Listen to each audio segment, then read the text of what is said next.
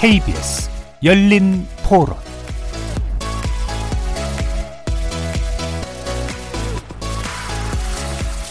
안녕하십니까. KBS 열린 토론 정준희입니다.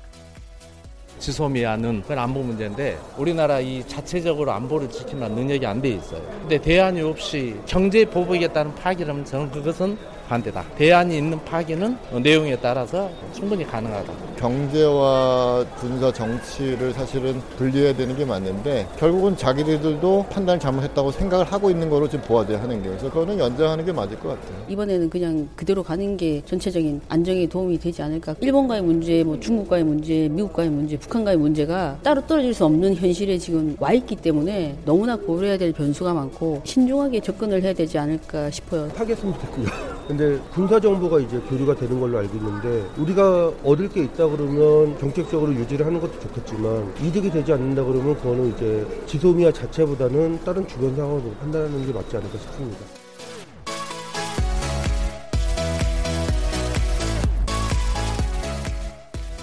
거리에서 만나본 시민들의 의견 어떻게들 들으셨나요? 오늘 토론 주제는 한일 군사정보보호협정 파기냐 연장이냐입니다. 영어식 약칭으로 지소미아라고 불리는 이 한일 군사정보보호협정의 연장 시한이 사흘 앞으로 다가왔는데요. 오는 28일로 일본의 백색 국가 제외 조치가 본격 시행될 예정인 가운데 이틀 전 일본은 두 번째 수출 허가를 내주면서 자신의 카드를 조율하는 그런 모양새입니다. 하지만 오늘 오후 열린 한일 외교장관 회담은 서로의 입장 차이만 확인하고 악수도 없이 헤어져 버리고 말았습니다. 안보를 이유로 경제 공격을 감행한 일본과 군사 정보를 주고받을 이유는 없다. 파기해야 한다라는 주장. 또 반대로 파기하면 우리가 더 손해다. 한미 동맹에도 또 금이 간다라는 주장. 이것이 엇갈리는 가운데 청취자 여러분은 어느 쪽이 더 옳다고 생각을 하시는지요? 청와대는 이르면 내일 아마 결정을 내릴 것으로 보이는데요. 이 한일 군사정보보호협정의 파기냐 연장이냐에 관련해서 외교안보통으로 꼽히는 네 분의 전문가 모시고 깊이 있게 토론해 보겠습니다. KBS 열린 토론은 여러분들과 함께 만듭니다. 문자로 참여하실 분은 샵 9730으로 의견 남겨주십시오. 단문은 50원, 장문은 100원에 정보 이용료가 붙습니다. KBS 모바일 콩, 트위터 계정 KBS 오픈을 통해서는 무료로 참여하실 수 있습니다. 청취자 여러분이 KBS 열린 토론의 주인공입니다. 날카로운 의견과 뜨거운 참여 부탁드리겠습니다. KBS 열린 토론 지금부터 출발하겠습니다. 살아있습니다. 토론이 살아있습니다. 살아있는 토론, KBS 열린 토론. 토론은 라디오가 진짜입니다. 진짜 토론, KBS 열린 토론.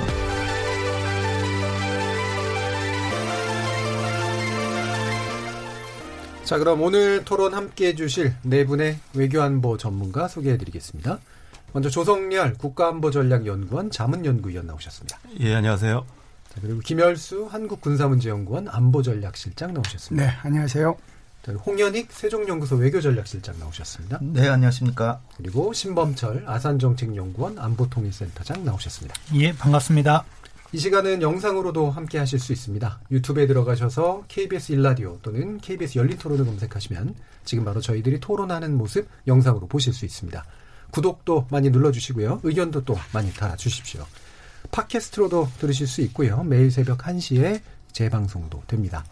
자, 이렇게 KBS 열린 토론과 함께할 방법 안내해드렸고요. 오늘 토론 주제 지소미아 연장이냐 파기냐 본격적으로 시작해보겠습니다. KBS 열린 토론. 자, 한일 군사정보보호협정의 연장 시한이 이제 이번 주 토요일까지인데요. 청와대가 이르면 내일 결정한다라고 알려지고 지금 뭐 대략의 어떤 상들이 나오고 있는 것처럼 보도가 되고 있긴 합니다. 이거에 대해서 이제 파기냐 연장이냐에 대해서 네 분께 이제 먼저 간단히 입장을 여쭈려고 하는데요. 아까 제가 밖에서 보니까 네 분이 서로를 애국자라고 부르시더라고요. 근데 다만 서로 생각이 조금 다를 뿐이라고 이렇게 얘기를 하시는데, 우리 국가의 관점에서 볼 때 과연 이것이 파기냐 연장이냐, 물론 양당 간의 결정만 있는 것은 아닙니다만 기본적으로는 어느 쪽이 더 현재 우리 상황에 맞다라고 생각하시는지에 대해서 먼저 의견을 여쭐게요. 조성렬 위원께 여쭙겠습니다. 예, 사실 제가 그 지난주에 국회 세미나에서 일단 지소미아를 둘러싼 네 가지 신호를 얘기한 적이 있습니다. 첫째가 지소미아를 파괴하는 방법이 있고, 또 하나는 그대로 연장하는 방법이 있습니다. 또 하나가 2014년 12월 달에 체결한 한미일 정보보호 약정이라는 게 있습니다. 이 약칭이 TISA라고 하는데요. 약정. 예. 그리고 또 하나가 이제 지소미아는 유지하되 실질적으로 이제 군사정보 교류를 중단을 선언함으로써 일본의 조치에 대한 대항하는 게 있는데요. 지금 아시다시피 일본의 경우는 지난번에 안보 협력국가에게만 부여하는 화이트리스트에서 한국을 배제하는 조치를 취했습니다. 그리고 지금 금년도 일본 방위백서 초안에 보면은 한국을 안보 협력국가에서 5번째 국가로, 작년까지만 해도 미국, 호주에 이어서 3번째였는데 이번에 나온 초안을 보면 미국, 호주, 인도, 아세안, 그 다음에 한국을 배치했습니다. 그만큼 이제 한국과의 안보 협력의 가치를 낮게 둔다고 볼 수 있는데요. 지금 그러나 정작 북한이 뭐 미사일을 쏘거나 이럴 때는 일본은 우리에게 즉각적으로 정보를 요청하고 있습니다. 과연 이런 부분들이 일본이 우리를 대하는 위치가 그렇게 낮아졌다고 한다면 우리도 상응한 조치가 필요하다고 생각합니다. 그런 면에서 우리가 당연히 지소미아를 폐기하는 게 마땅하다고 생각합니다만은, 예. 우리가 이제 한미일 간의 안보 협력이라는 더 큰 틀이 있기 때문에 저는 이제 한미일 안보 협력 유지하는 선에서 지소미아는 연장을 하되, 실질적으로 우리가 일본과의 군사 정보 교류를 한일 관계가 완전히 회복될 때까지 중단하는 이런 조치가 필요하지 않나 이런 생각합니다. 이런 그걸 제 대안으로 생각하고, 예. 있습니다. 근본적으로는 파기되는 게 옳긴 한데, 지금 한미일 안보를 유지한다라는 관점에서 일단은 연장하면서 실질적으로는 안 쓰는 그런 정도가. 근데 그냥 안 쓰는 것이 아니라 일단 그 입장을, 예, 밝히는. 왜냐면 이제 화이트리스트에 대한 대응 조치가 필요하기 때문에, 예. 입장을 밝히는 게 필요하다고 생각합니다. 예. 자, 그러면 김열수 실장님께 줘야겠네요. 예. 예. 오늘 북경에서 한국하고 일본하고 중국하고 외교장관이 회담이 있었고, 그 중에서도 이제 가장 우리의 관심의 대상이 됐던 것이 한일 외교부 장관 회담이었을 텐데, 여기에서 이제 지소미아의 미래와 그리고 이제 지금 이 일본의 한국에 대한 수출 규제 문제, 이런 문제들이 일정 부분 좀 타결이 되지 않겠냐라고 하는 큰 기대를 갖고 있었거든요. 예. 그런데 오늘 이제 두 분이 나와서 얘기하는 거나 우리 외교부 장관의 표정을 보면 그렇게 이제 이 부분이 썩 잘 된 것 같지는 않아요. 이제 이런 차원에서 보면 이것이 지소미아라고 하는 것이 일본이 수출 규제에 대한 우리의 어떤 대응 방식 중에 하나로서의 칩으로서의 굉장히 큰 중요한 역할을 하게 되는데, 만일에 여기에서 일정 부분 타결이 없고 혹은 쌍중단이라고 하는, 우리는 이제 강제징용에 대한 어떤 집행에 대한 정지, 또 일본은 일본대로 이 수출 규제에 대한 정지, 이제 당분간 정지하는 거죠. 그래서 이런 어떤 그 일정한 이제 휴지 기간을 좀 가지면서 이렇게 이제 협상을 할 수 있는 그런 게 조성이 된다라고 하면, 사실상 지소미아는 내일이라도 당장 연장한다고 발표를 해야 되겠지요. 예.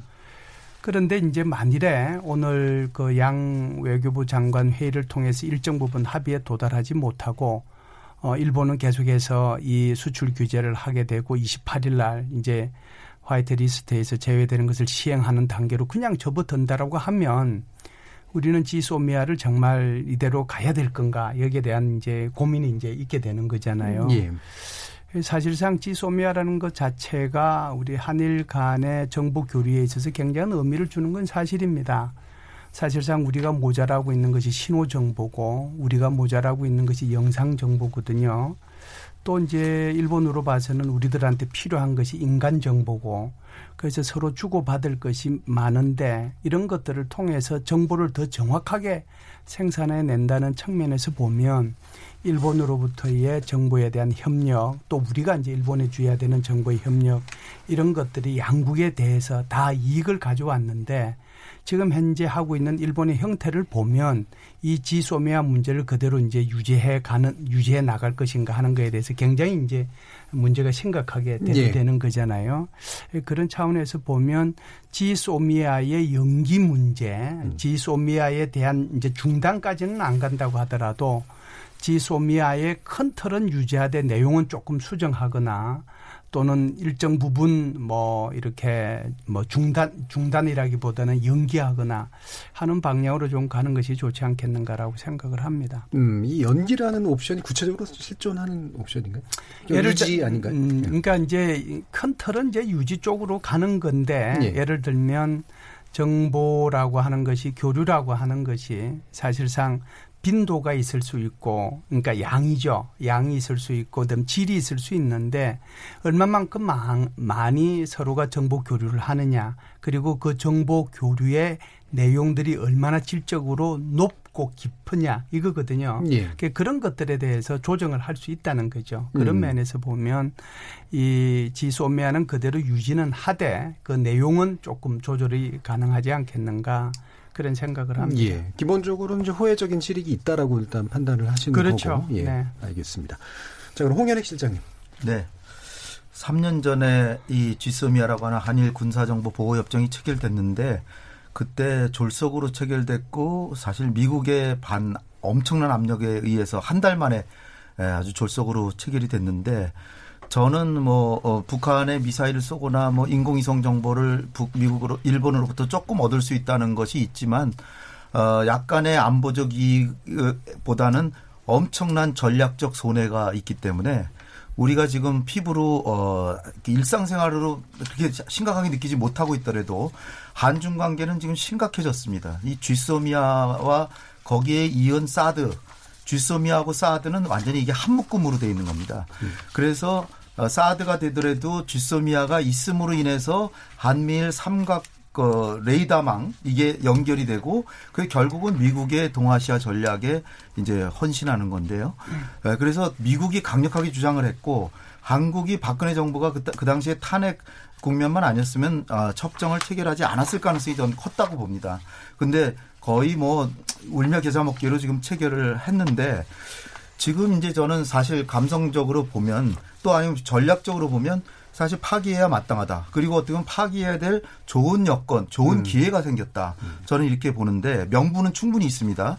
그런데 지금 최근에 벌어지는 우리의 안보 상황이 북한을 비롯해서 이 주변 4강과의 관계가 전부 원활하지가 못해요. 그런 상황에서 일본과의 정보 교류는 중단하더라도 미국과의 한미동맹이 중요하기 때문에 지금 이거를 만약에 연기를 안 하겠다 그러면 모든 덤터기를 우리가 쓰는 겁니다. 아베가 닷새 동안 휴가를 가가지고 본래는 백색 리스트 제외하는 그 조치가 오늘 내일 시행되는 건데 휴가를 가가지고 요거를 연기시켜서 지소미아 결정을 한국이 먼저 하게 해놓고 예. 자기네는 연장하는 걸 바란다 이렇게 해놨어요. 그래서 한국한테 이제 함정을 파놓은 거거든요.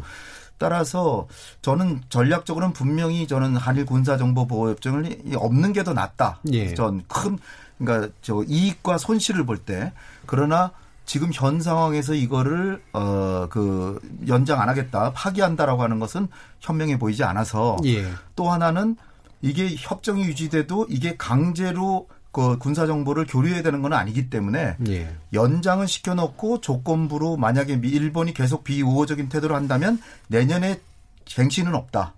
또 한일 관계가 정상화되기 전에는 군사정보 보류는 실질적으로는 중단하겠다. 그러면서 연장은 하는 것이 현명하지 않을까. 예. 그러나 저는 큰 틀로 보면 한미 관계가 좀 좋아질 때 한일 군사정보보호협정은 미래에는 저는 파기했으면 하는 게 제 바람입니다. 예, 조성렬 위원님하고 기본적으로 비슷한 이제 입장이시긴 한데 그러면 이게 한미 동맹을 고려해서 사실은 이런 약간은 이제 완화된 조치랄까요? 이런 부분을 이제 생각을 하시는 거잖아요. 그러면 이제 방금 말씀하시는 내용 가운데 보면 아까 이제 조성렬 위원 같은 경우도 이제 확실하게 연장은 하되 우리는 정보 교류를 안 하겠다라고 밝히는 정도 수준도 있고 말씀처럼 갱신을 앞으로는 안 하겠다. 상황을 지켜보고 이것까지 밝히는 것도 있잖아요. 그것도 네. 밝혀야 된다라고. 네. 예. 1년 동안 상황을 지켜봐서 일본이 계속 과거사에 대해서 그렇게 정말 세계사에 어긋나는 행동을 계속하고 또 우리를 신뢰하지 않는 그런 것을 정책으로 계속 유지해 간다면 내년에는 자동 폐기시키겠다. 예. 그렇게 발표해야 된다고 저는 봅니다. 예, 알겠습니다. 이 네 분의 그 입장들이 조금씩 드러나고 있고요. 예, 신범철 센터장님. 예, 이제 또 더 다른 이야기를 말씀드려야겠네요. 외교적 문제핵이나 안보정책을 수립할 때는 세 가지를 반드시 고민해야 되는 게 있어요. 지금 정세, 환경이 어떻게 변하고 있느냐. 그리고 우리의 목표는 무엇이고 그것을 달성하기 위해서 어떠한 수단을 활용할 것인가. 이게 항상 기본이죠. 우리가 지금 상당히 평화로운 환경이고 주변 정세가 온화롭게 돌아간다고 하면은 우리의 옵션은 달라질 수가 있는데 지금 주변 정세 돌아보세요. 미중 패권 경쟁이죠. 중국, 한국에 대해서 압박하죠. 북한도 마음 돌아섰는지 계속해서 비난하죠. 정세가 악화되고 있습니다. 첫째. 둘째, 우리의 목표는 사실 일관성이 있어요. 한반도에서 평화체제를 구축해야 되는 거죠. 그런데 이것을 갖다가 어떤 수단으로 할 것이냐. 그 평화라는 것은 결국 튼튼한 안보가 뒷받침돼야 되는 거고 교류와 협력이 있어야 되는 거고 경제력도 뒷받침이 돼야 되는 거예요. 자, 이제 뭐 정책적 옵션은 워낙 많기 때문에 다 설명할 수 없지만 지소미아 하나로 좁혀서 보겠습니다. 예. 지소미아라는 것은 내용 자체가 한일 간의 정보가 교환되면은 그걸 제3국에 유출하지 말아라는 내용이에요. 그럼 여기서 볼 때 한일 간의 정보 교환의 가치가 있느냐? 그것과 관련해서 이제 별로 가치가 없다는 분이 있고 가치가 있다는 분이 있어요. 그런데 우리가 보세요. 지금 작년에 없다고 했었어요. 2차례밖에 안 했는데 올해 다시 늘었어요. 왜? 북한이 도발하니까 7차례로 늘었다고 하더라고요. 최근에 북한의 도발 때마다 우리가 뭐 우리도 나름대로의 정보를 일본에 제공했겠지만 일본으로부터 받았어요. 근데 어떤 정보예요? 우리가 받은 게 우리가 못 잡는 정보예요. 우리의 그린파인 레이더는 북한이 동해 쪽으로 발사했을 때 지구 원곡률, 지구가 둥그렇기 때문에 최종 종말 단계를 잡지를 못해요. 치명적인 결함이 있죠. 그거를 뭐로부터 보완받아요? 일본이 주는 정부로부터 보완을 받고 있다. 우리 국방부가 그걸 알고 있습니다. 실제로 이렇게 교환이 양자로 이루어진 거죠. 자, 그러면은 필요하다는 거죠. 그럼 이것을 필요하다는 점을 우리가 인정하고 넘어가야 된다. 이것이 뭐 미국하고 관련도 있는 문제예요. 그건 보다 더 전략적인 차원인데 일단 좁게 들어가면 우리의 안보에 필요한 상황인 것이다.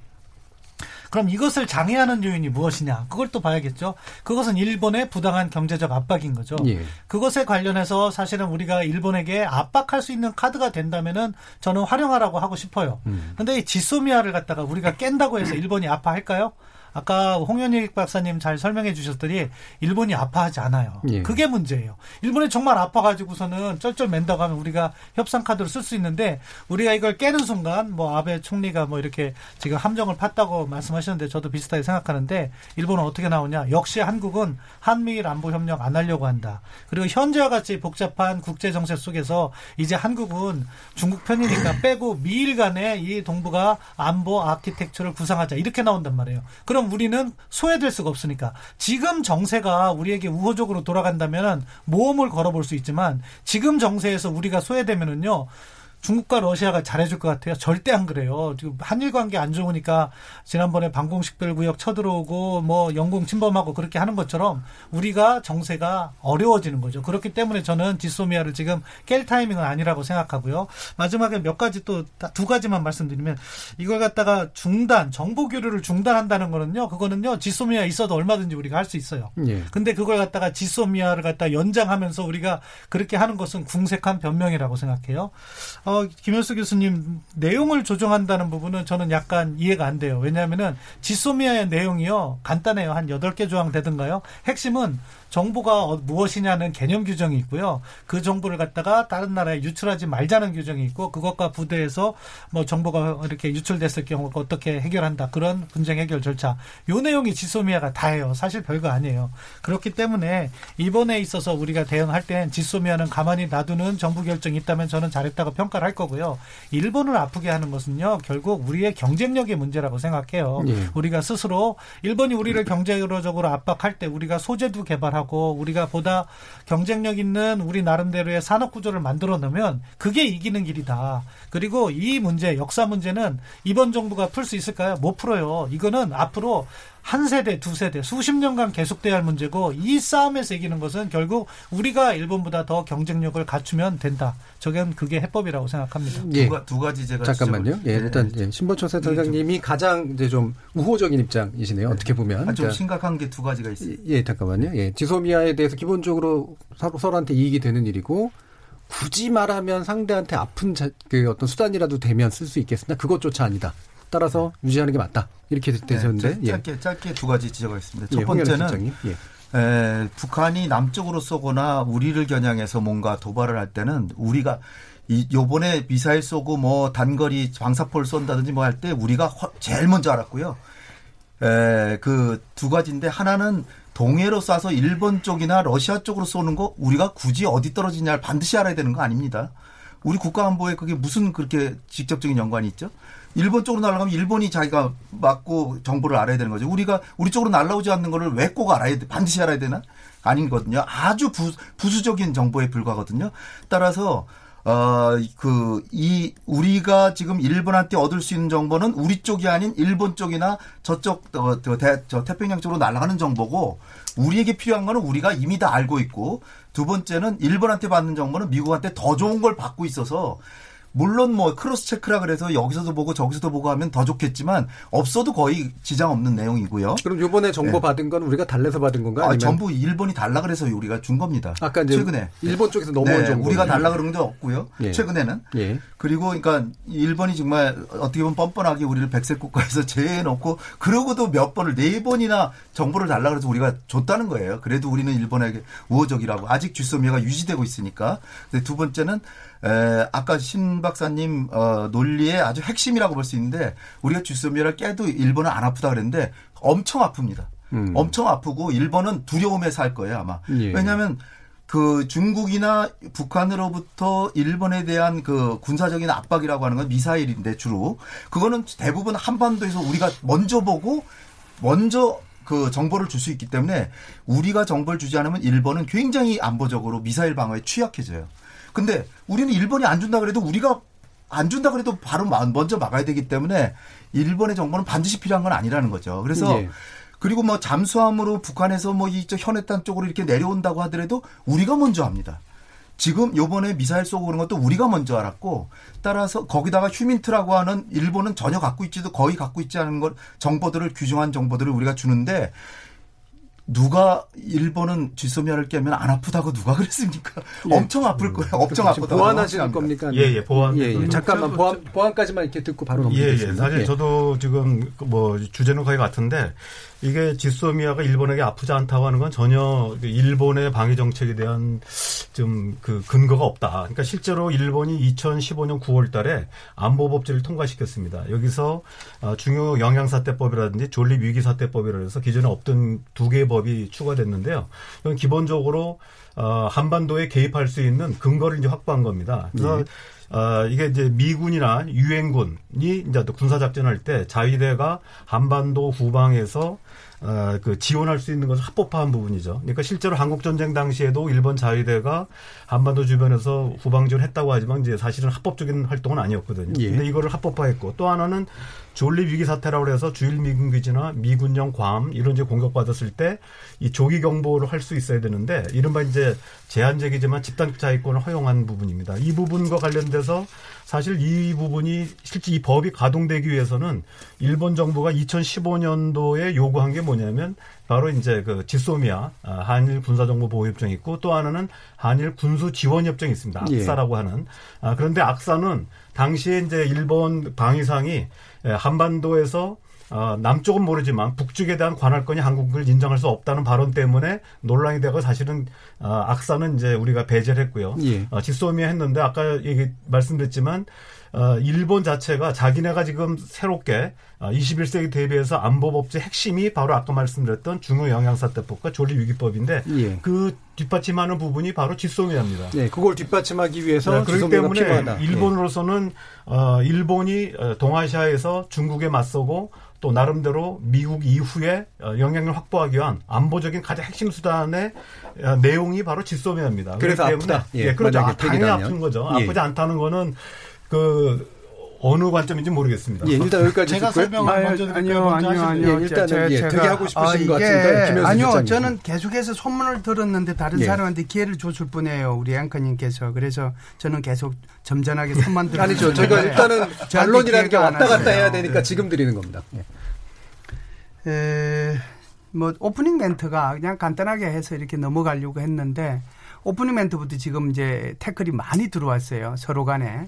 그래서 몇 가지 그냥 좀 짚고 넘어가야 될 문제들이 있다라고 보는데요. 첫 번째는 아까 이제 우리 홍 교수님, 홍 보선님께서 말씀하신 것처럼 우리가 이제 일본한테 정보 다 주고 뭐 그랬다, 일본한테 받은 게 없다라고 말씀을 하셨는데 그건 이제 팩트가 조금 문제가 있다라고 봅니다. 왜 그러냐면 북한에서 이스칸다르 미사일 쏘고 그럴 때 우리가 국방부에서 얘기한 게 처음에는 뭐 400km 얘기했다가 700km 얘기했다가 최종적으로 이제 600km로 수정을 해서 발표를 했는데 어떻게 해서 600km로 됐느냐 하는 것이 바로 우리의 죄송합니다. 우리의 정보력 가지고 안 되기 때문에 그게 일본으로부터 정보를 받아가지고 최종으로 수정한 거거든요. 예. 이것은 국방부에서 공식적으로 얘기한 거예요. 그러니까 그만큼 제가 오프닝 멘트 할 때 정보라고 하는 것이 다양한 출처로부터 많이 오면 많이 올수록 정확하게 정보를 생산한다고 말씀드렸잖아요. 그렇기 때문에 그런 차원에서 보면 훨씬 더 정확한 정보를 우리가 생산해낼 수 있어서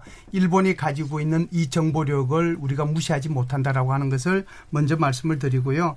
두 번째는 일본이 가지고 있는 정보 자산 뭐 안 아플 거다고 말씀을 하시는데 아프다, 훨씬 더 아프다라고 말씀을 하시고 또 그러시는데 한번 보시죠. 지소미아를 누가 체결하자고 얘기했을까요? 이제 여기서부터 이제 시작이 된다라고 네. 보는데 제가 국방부에서 가지고 있는 자료를 좀 이렇게 가지고 왔는데 거기 보니까 한국에서 이 정보 교류에 대해서 7, 80년대부터 우리가 먼저 일본에 제의를 했고요. 2000년대에 와서도 계속해서 우리가 제의를 했는데 일본에서 이것을 응하지 않았습니다. 그런데 2010년대에 들어오면서 본격적으로 이제 상황이 바뀌게 되죠. 왜 그러냐면 그때는 이제 2009년도에 대포동 2호도 발사를 하고 2009년 7월 달에 스카드도 5발 발사하고 2차 핵실험도 2009년 5월 달에 있고 천안함 사태가 2010년도 3월 달에 있고 이러니까 1년의 안보 상황이 엄청나게 아주 위급하게 돌아가는 상황이었어요. 예. 그러다 보니까 이제 한국도 이제 일본하고 같이 한번 하자라고 하니까 일본도 그러면 한번 해보자라고 이제 이게 시작이 된 거예요. 예. 그래서 이것이 아까 우리 홍 박사님 말씀하신 것처럼 졸속으로 됐다라고 하는 것은 2012년도에 된 건 졸속으로 됐어요. 왜 그러냐면 이거는 절차적 정당성이 좀 모자랐어요. 예. 예를 들어서 무슨 뭐 차관급 회의를 안 했다든지 협정 밀실 추진 논란이 대해서 비판 여론이 고조되는 바람에 서명하기 50분 전에 스탑이 돼서 이게 끝났거든요. 예. 그러다가 다시 이 북한의 안보상이 북한에서 계속 미사일 쏘고 핵실험하고 그러니까 다시 박근혜 정부 들어와가지고 그러면 이 부분을 정상적인 절차대로 밟아서 하자. 그래서 사실상 이거 전부 다 절차 다 밟아서 이루어졌습니다. 이게 뭐 하루 이틀 만에 이루어진 게 아니고요. 이게 1년 내내 걸쳐가지고 법제처, 뭐 지소미아 심사, 그다음에 차관회의, 국무회의 의결, 제가 이거 거쳐가지고 최종 서명해서 했기 때문에 이것이 2012년도 상황이 아니라 2016년도 상황은 아주 절차대로 이것이 이루어졌다라고 하는 것을 말씀을 드립니다. 마지막으로 하나 더 말씀을 드리는 것은 왜 그러면은 일본은 수출 규제를 했는데 한국은 지소미아 카드를 꺼냈느냐 하는 거잖아요. 예. 이게 뭔가 안 맞을 것 같은데 여기에 연결고리가 있다는 거죠. 예. 일본이 수출 규제를 꺼내면서 뭐라고 얘기했느냐면 한국이 전략물자를 다른 적성국에 수출한다는 거예요. 예. 그러면은 일본이 한국을 적성국 취급하는 거잖아요. 그러면은 정보교류라고 하는 게 뭡니까? 적성국끼리 정보교류를 하는 게 정보교류가 아니잖아요. 예. 기본적으로 우방국끼리 하는 것이 정보교류인데 아니 일본이 대한민국을 적성국 취급을 하는데 왜 내가 너희하고 이 정보교류를 해야 되느냐. 그게 파기적인 논리입니다. 여기에 대한 논란이 있는 거죠. 예. 여기에 대한. 그래서 이런 문제들이 조금 기본 베이스가 된 상태에서 논의가 좀 진행이 됐으면 좋겠다. 뭐 세 번째 문제는 사실 뭐 여기서도 동의하시는 것 같고 앞에 두 부분에서 좀 다르시고요. 뭐 홍현익 박사님하고 토론을 하게 되면 항상 각이 있어서 재밌는 것 같아요. 청취자분들께서 재밌으실 것 같아요. 각을 사실 확인로 한번 좀 발라내 주시죠. 정현익 박사님께서 그 뭐 동해 쪽으로 발사하는 거 굳이 우리 볼 필요도 없다 말씀하셨잖아요. 근데 그거는 군사적인 부분을 조금 간과하신 부분이 있다. 왜? 지금 북한이 쏜 이스칸데르형 미사일이나 신형 미사일의 특징이 뭐예요? 종말 부분에 있어서의 기동이 남다르다는 거죠. 풀업 기능이 있어서. 그렇기 때문에 그 부분을 못 보면은요, 북한 미사일의 실체를 우리가 파악하지 못한 채 나중에 현실에서 직면을 해야 돼요. 그런 정보가 왜 안 필요하겠습니까? 필요합니다. 두 번째. 미국한테 더 좋은 정보를 얻을 수 있는데 뭐 일본 정보 필요 없다? 그거는 김열수 교수님께서 잘 말씀하셨죠. 정보는 여러 가지를 취합해서 더 좋은 거고. 보정할 수 있는. 그렇죠. 예. 두 번째는 한미일 안보 협력이 잘 돼야지 미국도 한미동맹도 잘 각동을 해요. 우리가 한 일본을 떨어뜨려내려고 하면 미국은 한국에 대해서 압박을 행사합니다. 제가 그것 때문에 사실 지소미아를 계속해서 유지해야 된다고 이야기한 거고요. 예. 그리고 세 번째, 일본이 엄청 아프다 안 아프다. 일본이요 이렇게 보시면 돼요. 군사적으로야 불편한 게 있겠죠. 당연히 날라오는 걸 자기들도 한국에 있는 정보, 우리의 그린파인 레이더를 통한 정보를 받으면 좋은 게 있어요. 그 부분에선 손실이 있죠. 그런데 지금 일본의 대한 전략을 우리가 파악을 해야 돼요. 뭐냐면은 한국이 일본에 협조적이면은 같이 하겠지만 한국이 일본에 협조가 아니면 한국을 고립시켜버리겠다는 거예요. 예. 그거는 뭐냐, 미일 간에 이것을 주도하고 그 배경엔 뭐가 있냐, 한국이 일본을 어느 정도 따라왔는데 이 따라온 한국을 다시 주저앉히겠다는 전략적 셈법이 있거든요. 예. 만약에 우리가 사실은 지소미아를 이 순간에 깨버리면은 일본은 후자로 가기 때문에 전략적으로 있는 게 있어요. 그렇기 때문에 그러한 전략적 이득이 일본이 아파하는 것보다 많기 때문에 아까 그 부분은 인정하셨잖아요. 일본이 함정을 파고 있다. 예. 그 지점을 우리가 알고서는 접근을 해야 된다는 거죠. 그러니까 뭐 하나도 안 아프다 그 이야기는 아니지만 예. 일본이 생각하는 전략적 요점을 우리가 파악하고 그것에 함정에 빠지지 않고 그것을 건넌 다음에 우리 나름대로의 이기는 게임을 전개해야 되는 건데 너무 이 문제를 단편적으로 봐서는 안 된다고 생각합니다. 그러면 이걸 그러니까 이 현재 지소미아를 유지하게 되면 한국이 계속해서 쫓아오는 것들을 막는 수단은 없어지는 거 아닌가요? 그러면 한국이 쫓아오는 네, 걸만 한국의 정보, 그러니까 군사 정보 측면에서 뭔가 이렇게 언급하신 게 현재까지 네. 계속해서 그래도 갭을 좁혀왔는데 네. 이거를 끊어내면 외려 이걸 이용해가지고 미국하고 일본이 같이 이제 뭔가 정보를 하면서. 한국이 군사정보 측면들을 쫓아오고 있는 것들 추격을 차단한다라는 요지에 말씀하셔서. 아, 제가 군사적 측면이 아니라요. 지금 예. 국가전략적 측면. 국가전략적 측면에서. 네. 예, 알겠습니다. 예, 그럼 제가 이제 또. 조성렬 예, 그러니까 아까 일본이 이제 만약에 지소미아, 저는 아까 말씀했지만 뭐 지소미아의 유용성을 뭐 배제하는 게 아닙니다. 특히 예. 이제 정보하는 사람들은 아까 김열수 교수님이 잘 얘기하셨듯이 정보가 많으면 많을수록 좋은 건 사실이거든요. 예. 그러니까 정확하고. 크로스 체크가 되니까. 근데 이제 지금 우리 신 박사님이 얘기하신 부분 관련돼서 사실 일본이 아베가 지금 이제 2기 내각 아닙니까? 그러니까 두 번째 집권하는 건데 두 번째 이제 3연장을 하는 건데 2007년도에도 아베 내각이 있었습니다. 그 당시에 아베가 내건 것이 이른바 안보 다이아몬드 전략인데요. 그때도 이제 미국, 그러니까 일본, 미국, 호주, 인도 그래서 한국 때도 뺐거든요. 예. 그러니까 이번에도 지금 이제 인도태평양 전략이 이제 뭐 미국이 먼저냐, 일본이 먼저냐 논란이 있습니다만 사실 기본 골격은 2007년도에 아베가 얘기했던 그 안보 다이아몬드 전략과 거의 같습니다. 그 큰 예. 틀에서. 그렇기 때문에 사실은 일본은 예를 들면 지소미아가 있으면 한국을 껴주고 없으면 빼고가 아니라 예. 이미 아베는 이 전전의 어떤 그 영광이랄까요? 이런 어떤 그 전전적 사고가 굉장히 강한 예. 지도자이기 때문에 이 사람은 처음부터 한국을 기존에 이제 그 한미일 관계라고 하는 게 이제 허브 앤 스포크 관계로서 한일 관계는 수평적 관계에 있었는데 지금 안보 다이아몬드 관계 속에서는 미국과 일본이 상위에 들어가고 한국을 하위로 놓는 이런 그림을 짜고 있거든요. 예. 그렇기 때문에 저는 아까 말씀드렸듯이 미국은 입장이 다릅니다. 미국은 그런 의미보다는 한미일 간의 동맹국 간의 협력을 강조하는 입장으로 한다면 일본의 아베 의도는 지금 이제 그 화이트리스트에서 배제한데도 그런 의미가 있는 것이지만 실제 한국을 한일 관계로 수직적 안보 관계로 재편하려는 의도가 있는 게 분명합니다. 그래서 예. 저는 이 지소미아에 대해서는 현재 효용성이 있다. 그건 동의하지만 그럼 계속 가야 되느냐 이렇게 보지는 않습니다. 그러니까 어느 정도 우리가 일본이 앞서 있는 뭐 위성 정찰 위성이라든지 안보 자산이 있는 건 사실이죠. 그래서 우리가 일단 부족한 부분은 도움을 받는 게 있지만 사실은 우리가 이제 2014년도에 티사라고 아까 말씀드렸는데 한미일 안보 보호 약정이라는 게 맺어졌습니다. 예. 그때도 보면은 한미일이 협력을 하는데 한국이 일본에 바로 주는 것이 아니라 미국에 주면 미국이 일본에 주고 또 일본이 한국을 바로 주는 게 아니라 미국을 통해서 주고 하는 식의 교류가 있었습니다. 근데 지금은 이제 지소미아가 있으면 실시간 정보 교류가 가능하다고 한다면 당시에는 2, 3일이 걸렸다고 그러더라고요. 그래서 효율성이 좀 떨어지긴 하지만 사실은 우리가 주한미군이나 주일미군의 고급 정보를 받아왔거든요.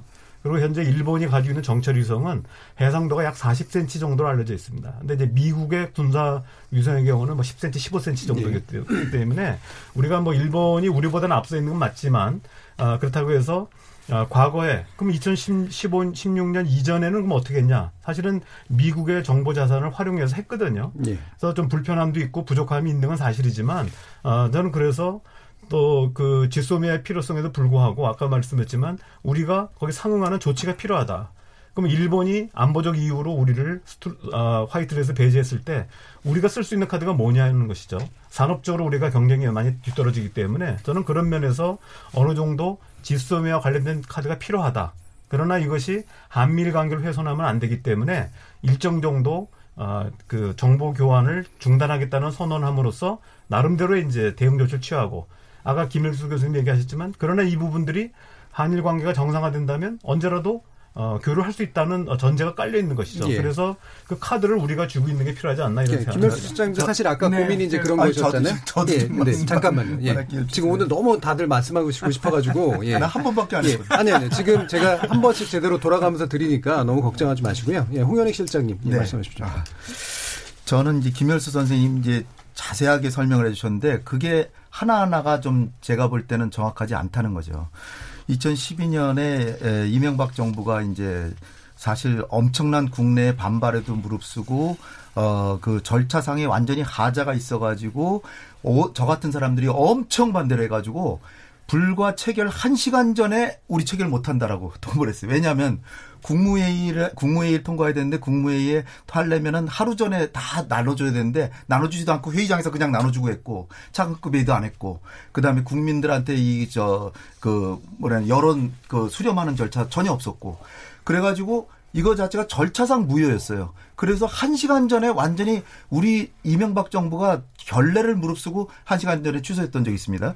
2016년은 뭐 절차를 다 갖췄다고 예. 김열수 선생님이 얘기하시는데 제가 볼 땐 전혀 그렇지 않고요. 그때 기억이 생생한데 체결되기 한 달 전에 저도 이제 다시 그 지소미아를 다시 이제 논의한다 그래서 이거 된다고 하더라도 그 다음에 한 뭐 중반쯤 가서나 되겠구나 이렇게 했어요. 왜냐하면 필리핀이나 우리나라가 뭐 그 한 20여 개국인가 지소미아를 하고 있거든요. 이 정보 교류 협정을. 근데 통상 보면은 뭐 반년 이상씩 협상을 해요. 근데 그 당시에 2016년 10월 달에 갑자기 미국이 밀어붙여가지고 이제 논의가 나와가지고 우리 정부도 이제 그럼 준비 좀 해볼까 그러는데 그때 무슨 회담이 있었냐면 2+2 회담이 있어요. 국방장관, 외교장관, 한미 간의 2+2 회담. 이게 아주 미국하고 친한 나라들끼리 하는 거죠. 예. 거기서 엄청난 압박을 받은 걸로 저는 딱 느꼈어요. 그래서 그냥 바로 일사천리로 그냥 막 나가는데 절차상으로 국무회의 통과하고 그런 했겠죠. 근데 박근혜 정부가 그 다음 달에 탄핵을 당했듯이 이게 사실은 그 거의 국민들한테 탄핵을 당할 지경에 있는 정부가 이렇게 중요한 협정을 체결할 상황이 아니었던 거예요. 그래서 오죽하면은 여론에 밀리니까 우린 국방장관이 나가고 일본은 주한 일본 대사가 와서 서명을 했어요. 당연히 일본의 방위청 장관이 와서 서명을 해야 되는데 그럴 여유조차도 없었던 거예요. 워낙 미국이 밀어붙였기 때문에. 예, 따라서 지금 이제 절차상의 하자가 있다 없다를 이제 어쨌든 따지는 건 중요하긴 예. 한데 그 요지로 예. 그 결과로 절차상의 하자가 있는 것뿐만이 아니라 내용적으로도 심각한 문제가 있다고 보시면 내용적으로도 제가 말씀드릴게요. 예. 아까 신 박사님이 얘기하신 게 그 일본이 알려줘서 마지막 이스칸데르처럼 이렇게 마지막 그 어디 떨어지는가를 알았다 그러는 거 아니에요. 예. 그거는 결국은 만약에 일본을 겨냥해서 많이 날아가다가 떨어진다면 그 뒤에 미국이나 우리가 다시 정보를 얻을 수도 있는 거고 긴박하지가 않은 거예요. 그거는 예. 어디 떨어지냐. 남한 쪽으로 날아온다 하면 당연히 우리는 다 볼 거예요. 근데 이건 우리에게 직접적인 안보 사항이 아니기 때문에 못 본 거지. 이거를 보면 물론 그 전반적인 거를 일본의 정부가 미국이 100개를 주고 일본이 1개를 주는데 그 1개가 완전히 새로운 거여서 이 100개에 좀 상응하는 정보라면 좋죠. 그러나 대부분의 정보는 미국이 다 주고 일본이 주는 건 위성 정보도 좀 명확도도 떨어지고 조금 다른 각도에서 보는 그 크로스체크용으로 조금 그냥 유용한 정보지. 약간의 보정효과 정도다. 네, 약간의 보정적인 효과인데 그 대신에 우리가 잃은 거는 우리는 어느새 중국은 우리를 적으로 생각하고 있다는 거예요. 사실 중국은 한국의 안보 협력국이라고 우리가 생각해 왔는데 지소미아하고 사드로 인해 가지고 지금 시진핑 주석이 한국에 지금 당연히 올해 와야 되는데 지금 온다는 얘기조차 없잖아요. 왜 그럴까요? 지소미아하고 사드 때문에 그런 거예요. 이 중국이라고는 거대하고 영원히 우리의 그 이웃인 나라가 거의 우리를 적대하게 만드는 효과를 가져오는 이게 협약인데, 그것이 우리가 조금의 약간의 보조적인 정보를 얻는다고 해서 그거를 정당화할 수 있을까요? 예. 중국을 그렇게 우리에게 그 등을 돌리게 하는데 예. 그 교과를 생각해야 됩니다. 알겠습니다. 이 부분. 예. 예. 절참 문제는요. 예. 제가 여기에 지소미아 추진 일지를 그냥 아예 갖고 왔어요. 여기 갖고 왔으니까 이게 자칫 잘못하면 미국의 압박 때문에 이렇게 이루어졌다라고 자꾸 미국한테 탓을 돌리기 쉬운데 그렇지 않다라고 하는 것을 먼저 말씀을 드리고요. 그렇기 때문에 우리가 2012년도에 한번 아픈 경험을 해서 절차적 하자가 있어서 2016년도에는 이 절차적 하자가 아무런 문제가 없도록 이 문제가 이루어졌다는 걸 다시 말씀을 드립니다. 그래서 2016년도 4월 1일 날 한미일 3국 정상회의를 하는데요. 여기에서 한일 지소미아 연내 체결 요청이 있었고요. 그리고 나서 이제 9월 달 한일 정상회담에서 지소미아 체결 논의가 있었고 우리 정부가 공식 확인을 했습니다. 그리고 이제 실무회담으로 넘어가서 그 절차가 차관회의, 국무회의 이걸 거쳐서 대통령 재가를 거쳐가지고 11월 23일 날 최종 서명이 됐다는 걸 다시 말씀을 드립니다. 예. 그래서 이것은 2012년도에 아픈 경험이 있었기 때문에 2016년에는 절대로 절차적 하자가 없었다라는 걸 말씀을 드리고요. 예, 절차적 하자의 문제에서는 논란의 해석의 차이가 좀 있으신 것 같고요. 그 결과로 내용도 되게 부실해졌다라는 주장에 대해서는 어떻게 생각하세요? 아닙니다. 이거는 이제 아까 지소미아의 협정 내용이 아까 우리 신범철 박사가 잘 이제 말씀을 이제 해 주셨는데, 이렇게 군사 정보를 서로 주고받을 때 누가 이거를 주고 누가 받을 것이며 이것을 어떤 비밀로 분류를 할 것이며 어디에 보관을 할 것이며 파기는 언제 할 것이며 언제까지 통보해 주고 이런 내용이 들어와 있는 것이 지소미아예요. 예. 어떤 정보를 주고받는다는 내용이 들어있는 게 아니거든요. 그러니까 중국의 배제라든가 이런 식의 문제를 지적하셨습니다. 아니요. 예. 그 문제는 우리가 지금 지소미아를 총 몇 개국하고 지소미아를 체결했냐면은 대한민국이 34개 나라하고 지소미아를 체결을 했고요. 나토하고도 체결을 했습니다. 예. 여기에는 러시아하고도 체결을 했어요. 중국하고도 우리가 끊임없이 체결하자고 그러는데 중국이 지금 체결을 안 하고 있는 거예요. 그래서 이 부분은 그 전체적으로 조금 오해 소지가 있으신 것 같아요. 요거는 선생님 좀 이따가 마무리하시고요. 좀 이따가 말씀을 좀 해 주시죠. 그리고 아까 동해로 날아가는 것은 큰 의미가 없다라고 말씀을 하셨는데, 그것이 방사포든 또는 그 이스칸데르 미사일이든 그렇지 않으면 에이테킴스급이든 이거 자체가 다 의미가 있는 건데요.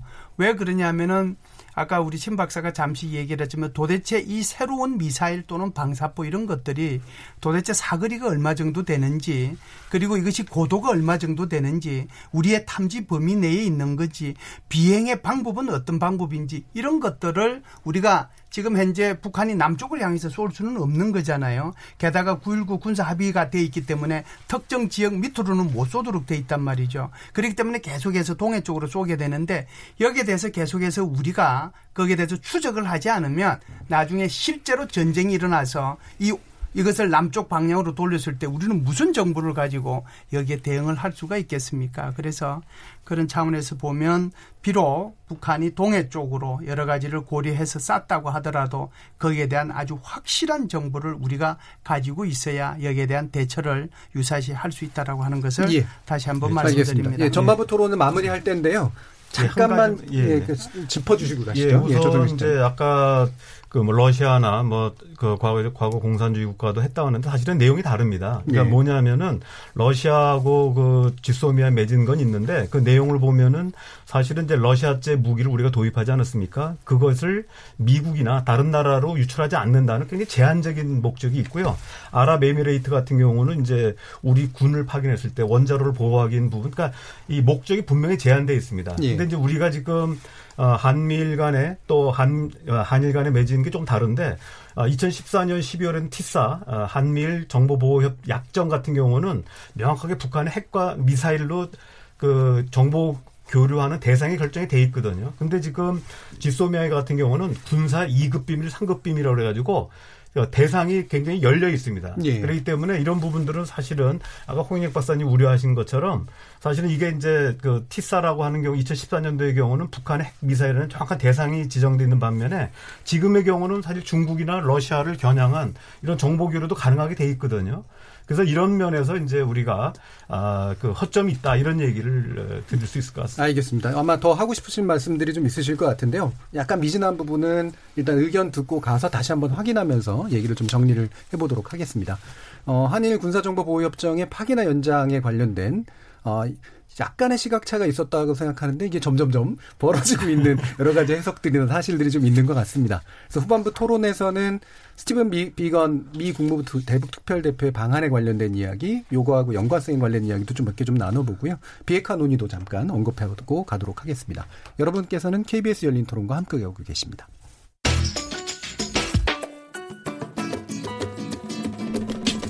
묻는다, 듣는다, 통한다. KBS 열린 토론. 듣고 계신 청취자 여러분 감사드립니다. 들으면서 답답한 부분은 없으신가요? 궁금한 점은요? 그렇다면 함께 토론에 참여하시죠. 유료 문자 샵 9730을 이용하시면 됩니다. 단문은 50원, 장문은 100원의 정보 이용료가 있습니다. 스마트폰 어플리케이션 KBS 모바일 콩을 통해서도 무료로 참여하실 수 있습니다. KBS 열린 토론은 언제나 열려 있습니다. 듣고 계신 KBS 열린 토론은 매일 밤 1시에 재방송됩니다. 자, 그러면 우리 토론이 진행되는 동안 청취자들께서 보내주신 의견 들어보고 가겠습니다. 정혜진 문자캐스터. 네, 안녕하십니까. 문자캐스터 정의진입니다.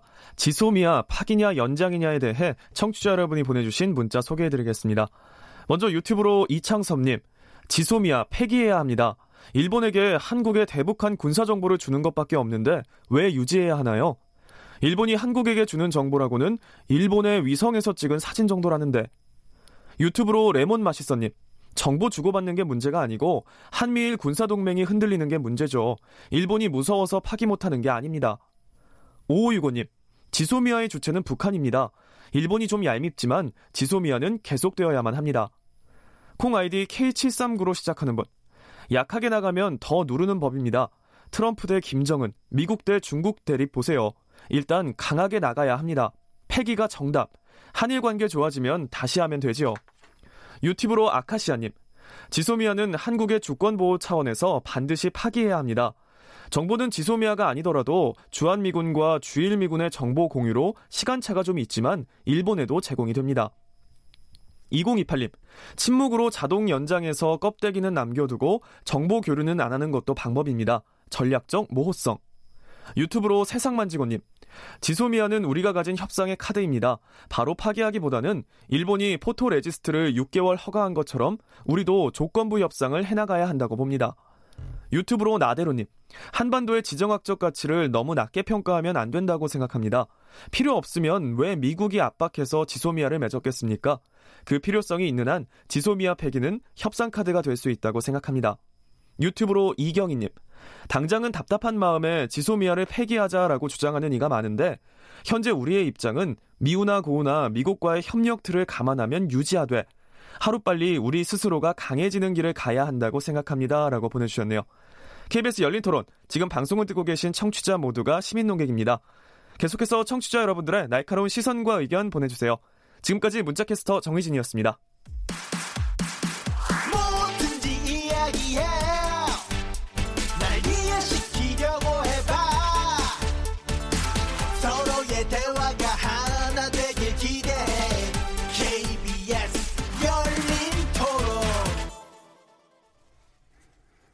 자, 후반부 토론 이제 연결해 갈 텐데요. KBS 열린 토론, 지소미아 파기냐 연장이냐라는 주제로 조성렬 국가안보전략연구원 자문연구위원, 김열수 한국군사문제연구원 안보전략실장, 홍현익 세종연구소 외교전략실장, 그리고 신범철 아산정책연구원 안보통일센터장, 이렇게 네 분과 함께하고 있습니다.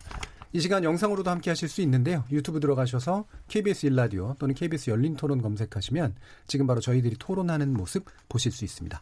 자, 후반부 토론 시작할 텐데요. 아마 앞에서도 하시고 싶은 말씀도 많으시고 또 뒤에서 이제 우리 비핵화 관련된 문제도 같이 다뤄야 되기 때문에 그럼 제가 매개고리를 미국으로 한번 놔볼게요. 그래서 스티브 비건 특별대표가 이제 와서 과연 이 지소미아에 관련된 중재에 관련된 논의를 했을까? 그리고 이후에 비핵화 논의에 사실 뭔가 좀 물꼬가 튀어질 수 있는 것들이 이 방안으로 가능한 게 뭔가 좀 있을까라는 부분에 대해서 여러분들의 뭐 또 못하신 얘기까지 포함해서 한번 듣도록 하죠. 일단 신범철 센터님. 예. 뭐 두 가지 질문이신데 스티브 비건이 지소미아 관련 이야기를 했을까? 하긴 했을 거예요. 근데 뭐 그 강도가 높진 않았다고 봅니다. 예. 왜냐하면은 이건 또 미국 국무부의 역할 분담을 봐야 되는데요. 스티브 비건 특별대표는 핵 문제 전담이에요.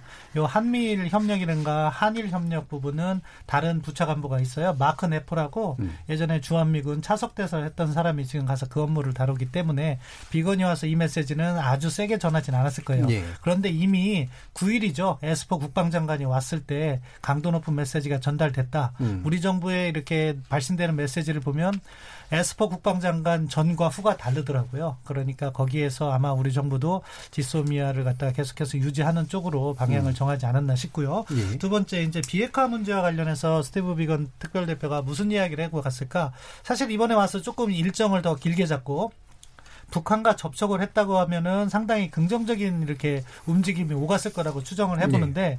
그게 아닌 것 같아요. 그러면은 뭐 트럼프 대통령은 김정은 위원장이 뭐 친서를 보냈다. 3페이지의 아름다운 친서였다고 하는데 아직도 실무 협상에는 장애물이 좀 있다. 그렇게 보면은 지금 당장 실무 협상이 재개되기는 힘들 것 같고 9월 정도는 돼야지 이제 재개가 되고 제 생각에는 북한이 실무 협상이 재개된다고 하더라도 바로 이렇게 합의를 하진 않을 것 같아요. 왜냐하면 김정은 위원장이 4월 12일 날 최고인민회의 시정연설을 통해서 연말까지 기다리겠다고 예. 했잖아요. 그거는 뭐냐? 연말까지 시간을 끌면 끌수록 북한이 유리한 상황이다. 왜? 트럼프 대통령은 대선에 점점 더 임박하게 되고 북한이 만약 ICBM이나 SLBM과 같은 장거리 미사일이나 전략 미사일을 발사했을 때 트럼프 행정부가 입게 되는 충격이 크죠. 그러면은 반대로 보상은 연말이 갈수록 미국으로부터 더 받을 수 있다는 셈법을 하고 있을 겁니다. 따라서 9월 정도에 실무협상이 재개된다고 하더라도 실질적인 타결은 한 12월 정도 가야 되지 않나 싶습니다. 시간은 북한이 스스로의 편이다라고 보는 그런 경향이 좀 있는 것 같네요. 그러면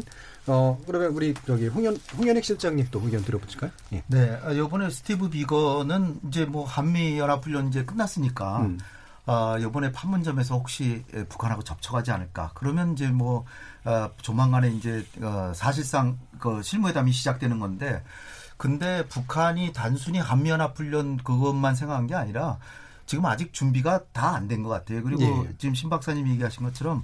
그렇게 시간이 자기네 편이라고 오히려 생각을 하고 있는 계산법이 있기 때문에 자기네가 충분히 협상장에 나가는 거를 늦춰서 자기의 협상력을 강하게 만들어 놓고 나가서 조금씩 풀어주려고 하는 그런 전략에 따라서 지금 미국은 지금 비건 대표 얘기하면 우리는 모든 게 준비되어 있다. 이렇게 얘기하지만 예. 북한이 나오기를 목 빼놓고 기다리게 만드는 거죠.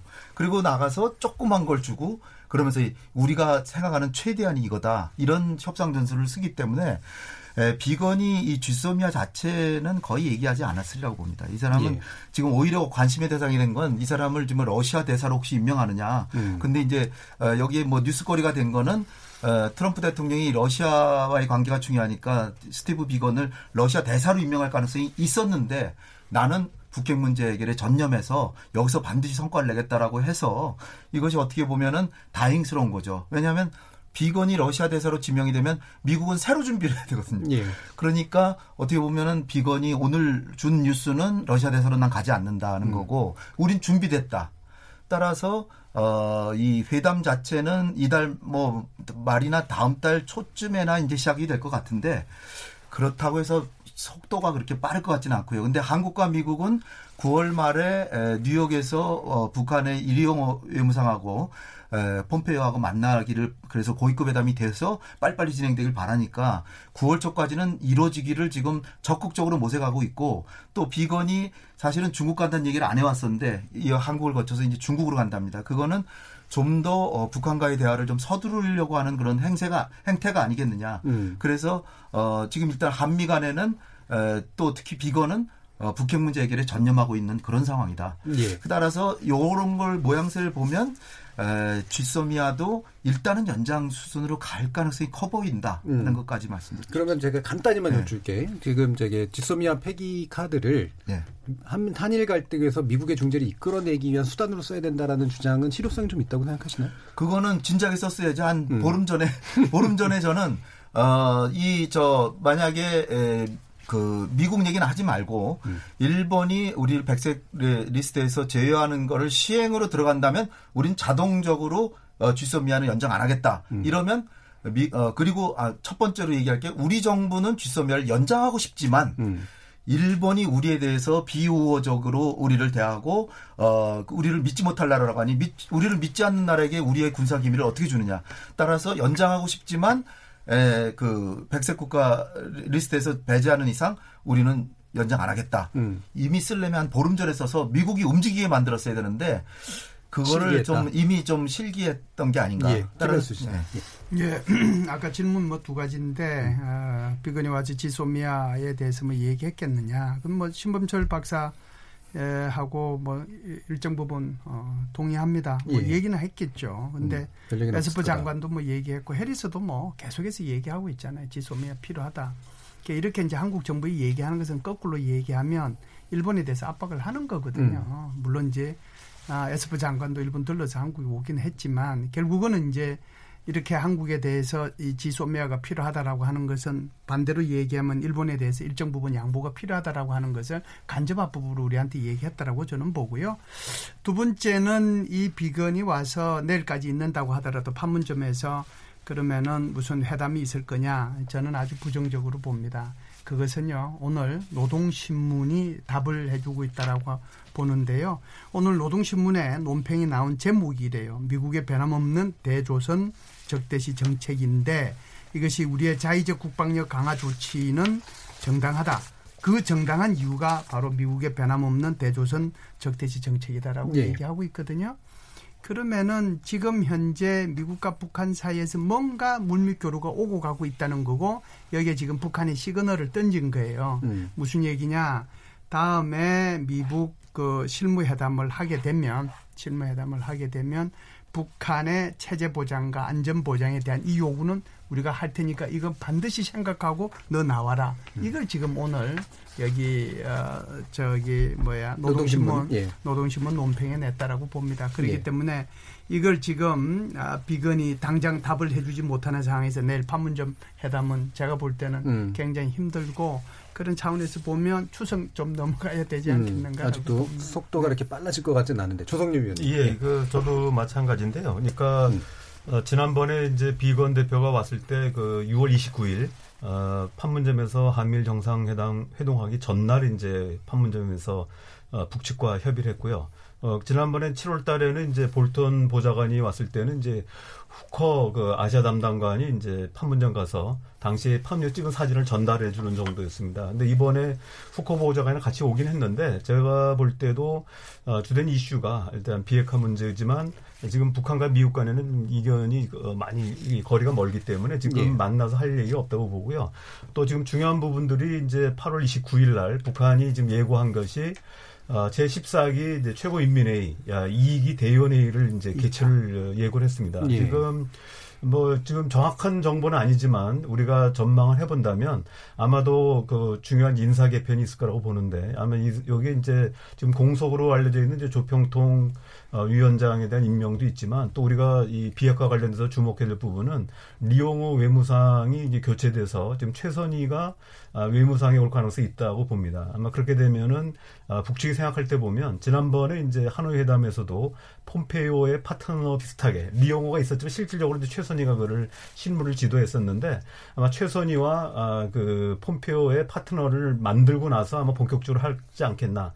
그런 면에서는 이제 김열수 교수님이 얘기하신 것처럼 8월까지는 어렵고 아마 9월 초 정도 넘어가야 지금 북한과 미국의 실무 책임자가 되고 또 지금 북한의 이제 대미 정책 특별 대표라고 할 수 있는 이제 김명길하고 또 미국의 지금 비건하고 아직 한 번도 만나지도 않았거든요. 공식적으로는. 그래서 아무래도 시간이 일단 북한의 외무상과 새로운 외무상과 그다음 폼페이오 간의 일단 만남이 있고 나서 실무회담이 있게 되기 때문에 조금 이제 아마 9월 중순 정도 넘어가지 않겠나. 그렇게 되면은 우리가 기대했던 것보다 비핵화 실무회담이라든지 비핵화 협상 속도가 많이 늦어질 것으로 보입니다. 예.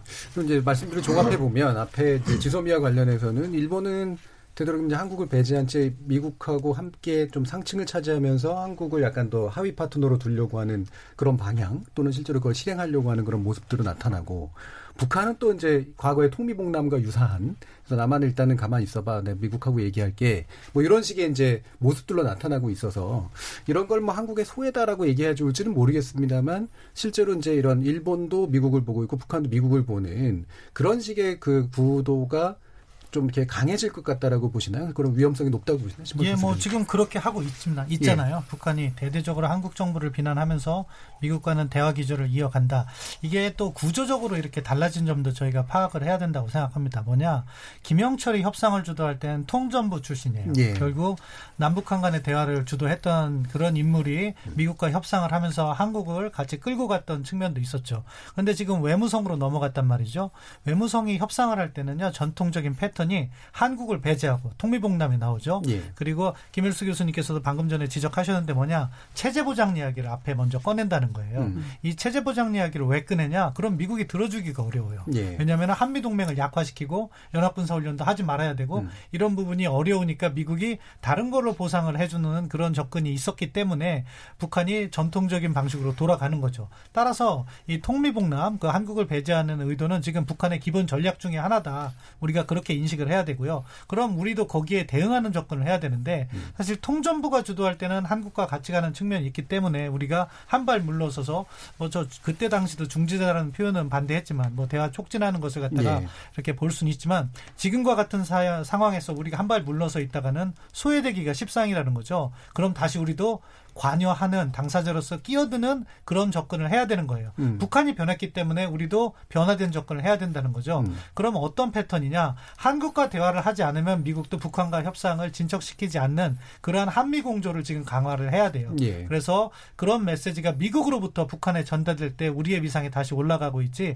수 있지, 지금처럼 물러서 있다가는요, 이 형국에서는 소외되기가 십상이라고 생각합니다. 예. 이렇게 예, 통미봉남의 전술을 쓰는 듯한 모습을 보이는 것은, 제가 볼 때는 사실 김정은이 잠자다 생각해보면 제일 미운 게 트럼프일 겁니다.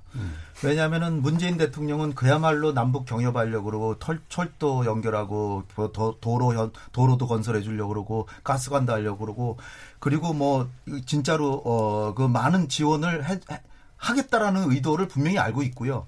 이런 거를 다 못하게 하는 게 트럼프거든요. 근데 김정은이 미국한테는 고분고분하면서, 오늘 아침에는 이제 또 딴소리를 했지만, 지금까지 보면 미국한테는 아, 트럼프 대통령 지도를 높이 평가한다, 우리 신뢰가 있다, 뭐 존경한다, 뭐 이렇게 하면서 우리 대통령한테 저렇게 막말하고 예. 그런 거는 지금 괘씸하기도 하지만 예. 어떻게 보면 제정신이 아닌 거죠. 제정신이 아니라고 저는 보는데 예. 이건 어떻게 보면 살기 위한 처절한 몸부림이고 극단적인 4대주의의 모습인 거예요. 예. 우리 보러면 뭐 미국의 눈치를 본다 뭐 그러면서 자기는 자기를 가장 괴롭히고 있는 사람한테 오히려 과공을 하면서 우리 대통령한테 그런 막말을 했는데, 저는 정말 너무 어이가 없고요. 그러나 저는 거꾸로 만약에 이런 상황에 이명박 정부나 박근혜 정부였다면 그때 한 게 뭐냐면 5.24 조치, 개성공단 문 닫고 이런 거. 정말 여기서 우리 많은 국민들께서도 저처럼 우리 정부도 세게 좀 한번 해줬으면 속이 후련할지는 모르겠지만, 여기서 우리는 인내심을 발휘하는 게 최선의 전략입니다. 예. 그래서 제가 볼 때는 조금 좀 아쉽지만은 북미 간에 약간이라도 이제 비핵화의 진도가 나가면 당연히 북한은 한국에다가 손을 벌립니다. 손을 벌리고, 만약에 우리가 여기서 5.24 조치나 무슨 개성공단 폐쇄 이런 조치를 강력한 조치를 하면 진짜로 북핵 문제가 조금 진전이 돼서 제재가 풀리고 그러는데, 남북 경협만 안 되고 중국이나 아베의 경협 자금이 막 북한으로 들어가서 우리는 그야말로 북한을 놓칠 수도 있어요. 그러니까 우리가 조금 좀 답답하지만 조금은 인내심을 발휘할 필요가 있다. 그리고 예. 신 박사님이 얘기하신 것처럼 우리가 해야 될 일은, 지금 북한하고 만약 선이 안 닿는다면 미국으로 하여금 시간이 트럼프 대통령 당신 편에만 있는 게 아니라, 만약에 금년 말까지 진도가 안 나가면 북한은 그야말로 중국과 러시아하고 관계도 개선됐고 아베도 지금 뭐 경협 자금을 가지고 기다리니까 진짜로 자칫하다가 내년에 한국 총선도 있죠. 그다음에 일본의 올림픽도 있죠. 미국의 대선도 있죠. 이 세 개를 다 망칠 수 있다. 따라서 시간이 우리 편이라고 생각하지 말고 상응 조치를 해가면서 적극적으로 비핵화로 가는 그런 타협을 해야 된다라고 미국을 설득해야 될 때다. 예, 저는 그렇게 봅니다. 알겠습니다. 김현수 시장님. 예, 지금 우리 교수님께서 미일을 한편으로 하고 한국을 하이로 이렇게 가는 방향으로 가고 있지 않느냐라고. 예, 아까 이제 조성렬 위원님이 지목하셨는데요. 제가 볼 때는 한국이 옛날에 그러니까 냉전 시대처럼 선택하려고 그러면 쉬워요. 그냥 거기다가 한쪽에 그냥 가면 되잖아요. 그럼 한밀이 되는 거잖아요. 예. 그랬을 때에 한국한테 얼마만큼 국가 전략적으로 이겨오느냐 하는 문제거든요. 예. 한국이 그걸 판단하고 있기 때문에 예를 들어서 한밀 동맹하자고 해도 안 하는 거고 MD하자고 해도 안 하는 거고 대북 정책에도 좀 미국하고 차이가 있고 그러는 거예요. 중국을 의식하기 때문에 그러는 거거든요. 그래서 이렇게 하다 보니까 이제 지금 이제 이게 미국과 일본이 한편으로 가고 한국을 그냥 밑으로 해서 이렇게 데리고 가는 그런 식으로 이제 보기가 쉬운데 그게 아니고 한국은 한국대로 해칭 전략을 추구하고 있다. 예. 미국으로부터도 위험 회피도 좀 해야 되고 중국으로부터 위험 회피도 좀 해야 되고 일본으로부터 좀 회피해야 되고 대한민국이 러시아처럼 크면 얼마나 좋겠습니까? 그런 상황이 못 되니까 위험 회피 전략을 하다 보니까 이런 식으로 해석이 되는데 그건 아니다. 예. 우리는 우리대로의 이 주변 국가들에 의해서 둘러싸여 있는 이 안보 정세 속에서 우리의 국가 이익을 얼마만큼 극대화시키는 전략을 추진해 나갈 건가. 그게 초점을 두고 지금 하고 있다. 이렇게 보시면 될 것 같습니다. 예, 지금 제가 아까 말씀드린 거를 정면으로 비판하셨기 때문에 왜냐하면 지금 얘기가 제가 볼 때 거꾸로 얘기하면은 지금 한국의 안보 상황을 한미라고 하는 동북아라는 좁은 시각에서 보시는 것 같아요. 지금 이제 일본이 아베가 들어와서 초기에 한 거는 이제 지구본을 조감하는 외교라고 해서 지금 사실 아프리카, 중동까지 다 포함시키고 있거든요. 그리고 안보 전략상으로는 아까 말씀드렸듯이 인도태평양 전략에서 쿼드 블록이라고 해서 미국, 일본, 호주, 인도를 상위권으로 묶고 한국을 이제 한국, 아세안, 대만까지 포함하는 그 사이에 또 새로운 이진을 이제 구성하고 있기 때문에 이건 미국의 구도가 아니라 이제 일본의 구도죠. 네. 그런 구도 속에서 본다면 이런 어떤 일본이 바라보는 어떤 세계 전략이랄까, 세계 안보 전략 속에서 보면 미국과 일본, 호주, 인도가 상위 쿼드 블록에 들어가고 한국은 밑에 들어간다는 얘기예요. 그래서 아까 말씀하신 것처럼 한미일만 보면요, 그거 우리가 똑같다 이렇게 하면 될 것 같지만 사실은 이 전반적인 구도가 쿼드 블록과 중국 그리고 그 사이에 있는 나라들을 이제 분류 층위를 하려고 하는 게 이제 일본의 의도이기 때문에 사실은 그런 면에서 우리가 이제 지소미아 같은 경우도 굉장히 이중적인 의미를 가지고 있습니다. 일단 우리가 미국과의 안보 협력을 해야 될 필요성 때문에 지소미아가 필요한 반면에 이것이 잘못하면 아까 말씀드린 일본의 안보 법제라는 구도 속에서 일본이 한반도에 들어오는 통로가 되거든요. 그러니까 이런 부분을 어떻게 막으면서도 동시에 미국이라고 하는 그리고 또 중국이라고 새로 부상하는 중국을 잠재적 위협을 또 보호할 것인가 우리 안보를 위해서 이런 좀 이중적인 목적이 있습니다. 그래서 저는 아까 말씀드렸듯이 지소미아를 쉽게 파괴된다고 얘기는 안 드렸지만 그러나 일본의 의도는 분명하게 한일 관계를 과거에 이제 허브앤스포크 관계에서의 한일 관계는 사실은 군사 관계가 없었다가 지소미아로 연결되기 시작한 거거든요. 그래서 하위 체제로 묶는 상태에서 저는 이제 이런 부분들에 대한 경계 항상 예의주시해야 된다고 보는 입장입니다. 미국은 그 정도까지는 아니지만 적어도 일본의 전략은 한국을 하위 파트로 두려고 하는 측면이 있다라는 거고요. 아마 반론하고 싶으실 텐데 지금 시간이 다 됐습니다. 그래서 제가 재난방송 관련 멘트 드리고 이제 아마 마쳐야 될 것 같습니다. 오늘 저녁 전북 순창군 지역과 임실군 지역에 호우경보가 발효됐습니다. 집중호우 시 위험 지역의 접근을 금하고 불필요한 외출은 자제하시기 바랍니다. KBS 열린 토론 오늘은 한일군사정보보호협정의 파기나 연장이냐에 관련된 주제로 네 분과 함께 토론했습니다. 조성렬 위원님, 김열수 실장님, 홍현익 실장님 그리고 신범철 센터장님 네 분 모두 감사드립니다. 감사합니다. 예, 감사합니다. 저는 내일 저녁 7시 20분에 다시 찾아뵙겠습니다. 지금까지 KBS 열린 토론 정준이었습니다.